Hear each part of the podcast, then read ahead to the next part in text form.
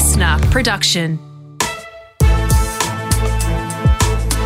This is Global Truths with Dr. Keith Suter. We're talking about something that I personally find exceptionally fascinating today, and that is Islam. And it's because it is the newest of the old religions. That's right. And it's mm. fascinating. Well, to me, I know some people might go, What? I, I just find it really interesting and the way it, it grew and, and the way it plays out in the Middle East, particularly, and which country belongs to which faction. And there's all these different political arms to it as well. Um, so I hope you find it interesting. Keith, talk to me about when it became birthed. All right. Well, let me just say how I got involved in this because I think it, it helps to ex- explain my perspective on this. So, uh, I've been involved with religions in one form or another for half a century and uh, trained to be an Anglican lay reader in the United Kingdom. So, I was always aware of Islam and, of course, aware of Judaism. As you say, it's of the youngest of the three religions, what are called the religions of the book. So, you've got Judaism, Christianity, and then Islam. Um, and if you read um, the Quran or you read the New Testament, you find a bit of overlapping with what you've got in the in the Old Testament. So um, I've been involved in giving talks on this for decades. The turning point for me came on 9 11, which is 2001, when we ended up with the terrorist attacks in the United States. And I had great difficulty in trying to explain to the people who were interviewing me why people should want to fly planes into buildings. Um, because that was obviously it was an act of suicide. But in this country, because we're comfortable, complacent, secular people, we can't imagine anybody wanting to die for a religion. It just seems so far fetched.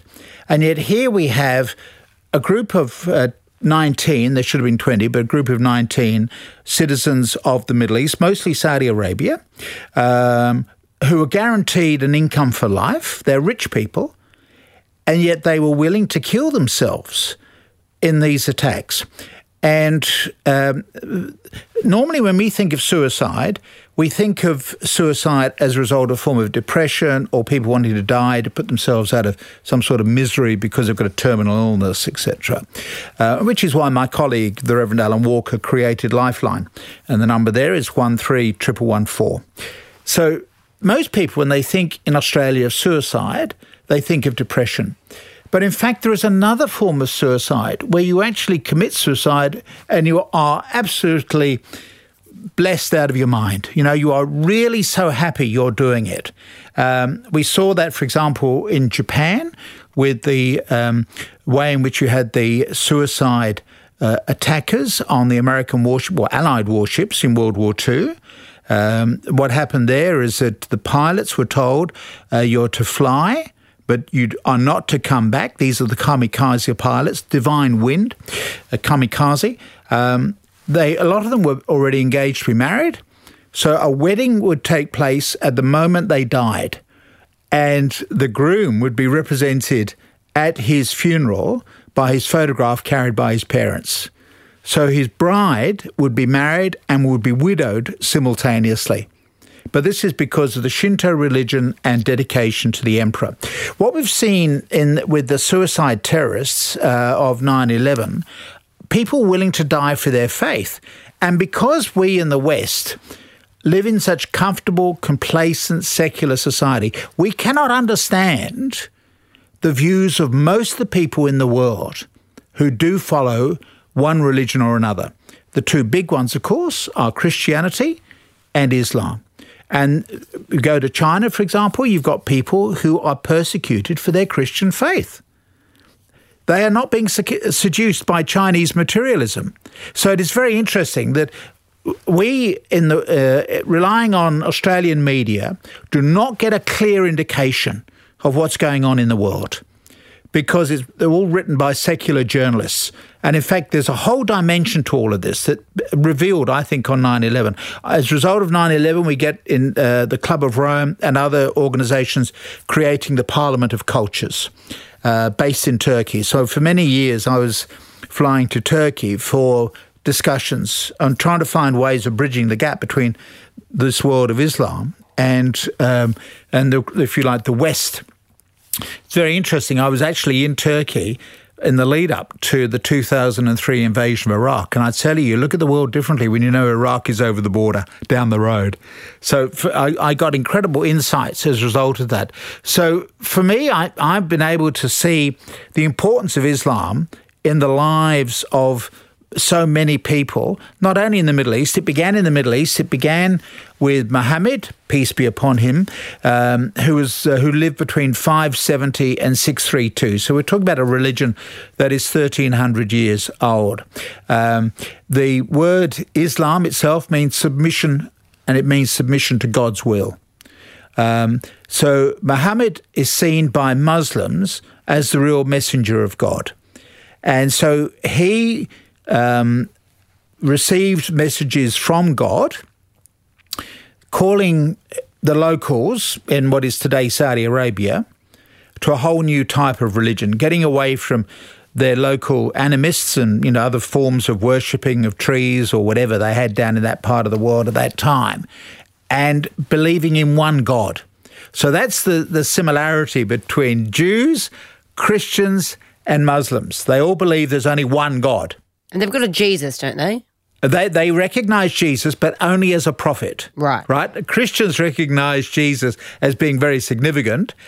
The Muslims say, yes, we recognize Jesus and his mother Mary, the only woman who gets a mention in the Quran, so, the, so she gets uh, an important position in the Quran, but they are not uh, accorded the same significance in the Quran as they are in the Bible. So, when did it break up into Sunni and Shia and all these things that people would probably hear on the news and not really quite understand? Yeah. So, the uh, the problem is that Muhammad, as I say, he died in the year six three two in the Christian calendar, uh, which is what we follow. Um, Muhammad did not indicate how the faith should be continued.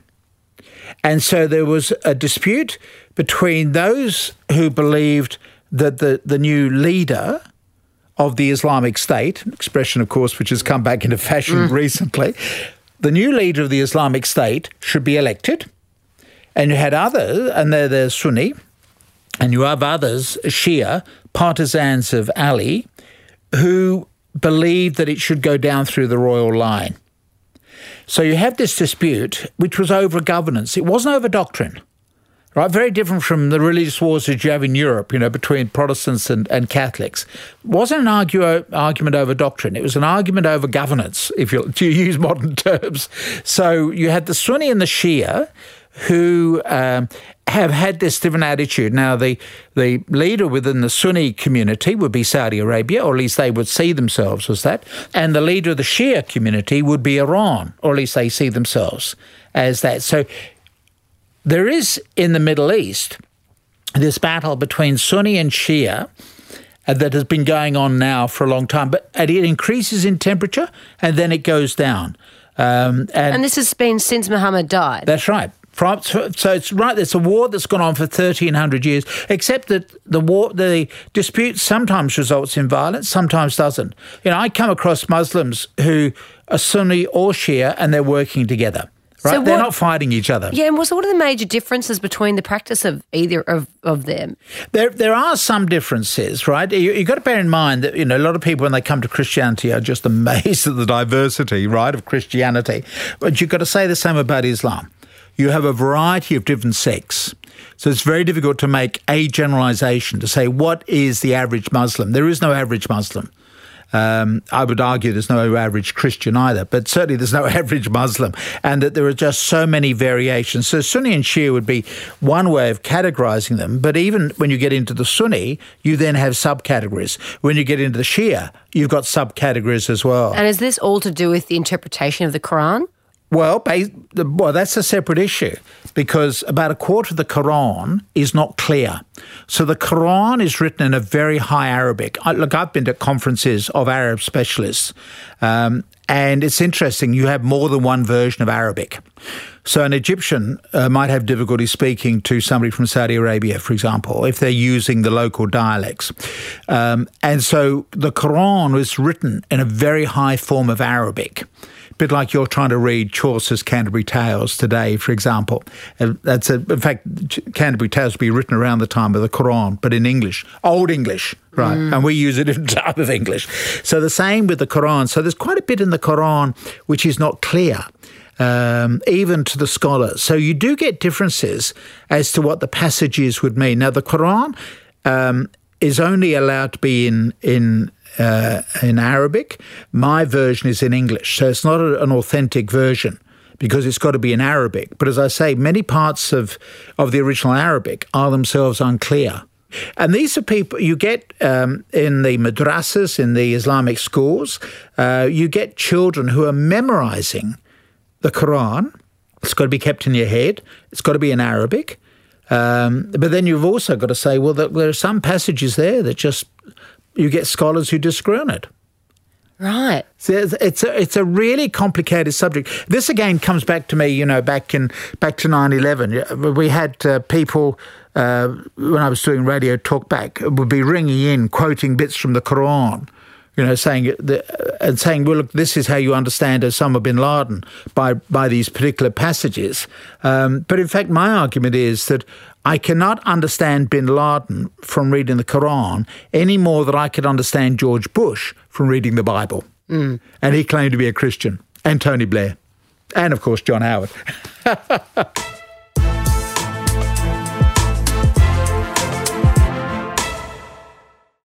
This is Global Truth with Dr. Keith Suter. We're talking today about Islam. It's a 101 lesson, learning the basics, you know, which country belongs to which religion, you know, Sunni, Shia, all that kind of stuff, bit of the history. Um, but not in the boring way that, you know, other people might tell it. In the in the in the really good way that Keith can break things down and explain it. Only Keith can do. Um, so when we look at the Middle East, Keith, uh, we're talking Shia, Sunni, um, uh, uh, the way is divided up. Yeah. So which countries are which? Like this are the big names. Uh, so well, Saudi Arabia has a, pre- predominantly Sunni population, but it has a Shia. Remember that all the lines in the Middle East, except for Egypt, all those borders were drawn up by Europeans. So the locals, Persians and Arabs, had no say in the redrawing of those boundaries. Somehow I'm shocked. Not at all. 80% of all the borders in the world have been written by Europeans. Right.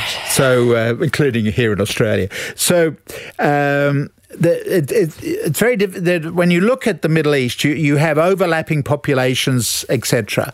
Um, and so the borders really don't make sense. I think one way of trying to make sense of the Middle East is perhaps to look at the way in which Islam has expanded. I, I talk about three ways of Islam. So in the very beginning, so it's in the seventh century, uh, you get Muhammad, uh, who's on this campaign, and so you get this expansion, and it really is an amazing expansion in the world of Islam. So it grows out of today's Saudi Arabia, um, goes through the Middle East, North Africa, and then gets into Europe. Um, so it expands very quickly. And you've got to ask yourself, why was Islam so popular? Now, it may well be that Islam has a different attitude to, from Christianity. So Christianity uh, with Jesus wasn't really interested in secular politics. You know, his attitude is you give to Caesar what Caesar – and you give to God what's God. So there was, in Jesus' mind, there was a distinction between church and state.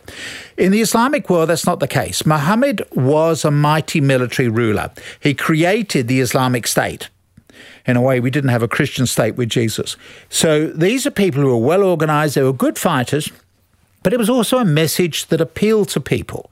Um, it was a message of justice, of the need to share wealth, um, you know, we talk a bit about um, the whole question of uh, Islamic uh, financing, which is an idea which has been simmering along. If you read, go back to the Old Testament, so we're back on the Jewish Bible, there is a ban on lending money at a rate of interest. It's what's called usury. So, so banned at the time of the Jews. The Christians, um, when they started to build up their own countries based on Christianity, they tried to ban usury. But then the Protestants came along and they figured out how you can lend money at a rate of interest and gave us the banking system that we have today and despise, right? Muslims are saying you cannot lend money at a rate of interest. It's very interesting. So, usury, this idea that you get people into debt and you grind them down, which we see, of course, with the allegations in the current Royal Commission. Um, in the Islamic tradition, they were saying you must look after the underprivileged, you must give away some of your wealth to help the poor. One of the pillars. Yeah, it's one of the pillars of the faith. So, yes, uh, the, the the early Muslims were certainly very strong at imposing their faith elsewhere. But also, it was an attractive faith. If you were poor, dispossessed, you've got periods when you have to stop for prayer and you have to wash yourself down before you have the prayer. Well, if you're working in a hot climate, that's a great you know, what Australians would call a smoko. so we recognise that as well. You know, you take regular breaks, you wash yourself down, you cool yourself down, you're cleansed, and then you can have a period of prayer. So there's a lot that was going on that appealed to peasants. And so the faith grew rapidly. So the, for me, the, the first wave was this rapid growth. In the year 1000, if we were to, uh, if you were to send your children to an overseas university to get a good education, you would send them to the University of Baghdad, the House of Wisdom. So the learning, the centre of learning for the Western hemisphere, including you know all the Middle East, etc., all of that would have been in um, in the Arab world. Channel Seven, that's that's an Arabic numeral. They were leaders in astronomy, um, which then covered a bit of astrology, medicine. They invented coffee. Which, to which I'm addicted. Yeah, didn't that come from the South Americans? Well, it did a bit later on, but it first it originated in the Middle East. So that was the high point. So then in the 15th century, you get the fight back by the Europeans and so the Europeans then have had their 500 years of European dominance. And we need to look at the end of what I call the weird world, you know, the Western educated world, right? So we've had 500 years. And so at that time, we see the Muslims being pushed out of Europe. A key battle, we talk about 9 11, that's September 11, 2001. September 12, bin Laden was out by one day. September 12, in the year 1683, we get a major battle in Vienna when the Christians beat the Muslims and forced the Muslims out of Eastern Europe. So that, that was 912 uh, in uh, 1683. That's the second wave. So then Europe starts to colonize the Islamic world. Queen Victoria, for example, uh, in the year 1900, was the leader of the largest number of Muslims in the world because of British India.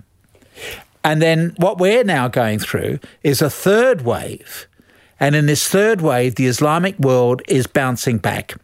Um, and we see the discovery of oil in the Middle Eastern world. So you've got obviously Saudi Arabia, very important for the United States, Iran, which was very important for the British.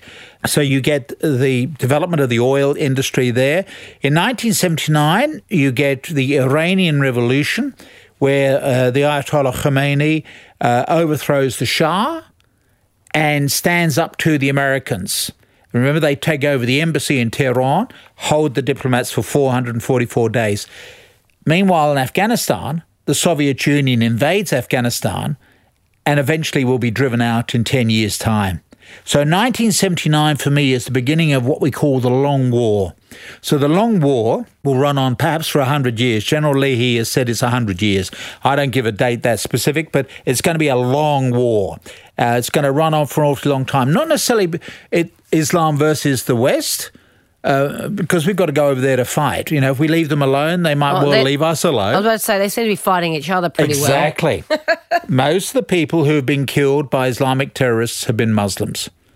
Um, so we are collateral damage. We're on the periphery of the struggle that's got to go on as Islam tries to modernize itself. If you think in European terms, we had a war in Europe that ran from 1517 to 1648, triggered by Martin Luther and the Reformation. The Islamic world is going through its own Reformation process today. Can they modernize, Keith? And are they likely to modernize, though? We will not know well, you might, you're younger than I am, you might eventually see it. But that's the battle that's going on, you know, the improved status of women, for example.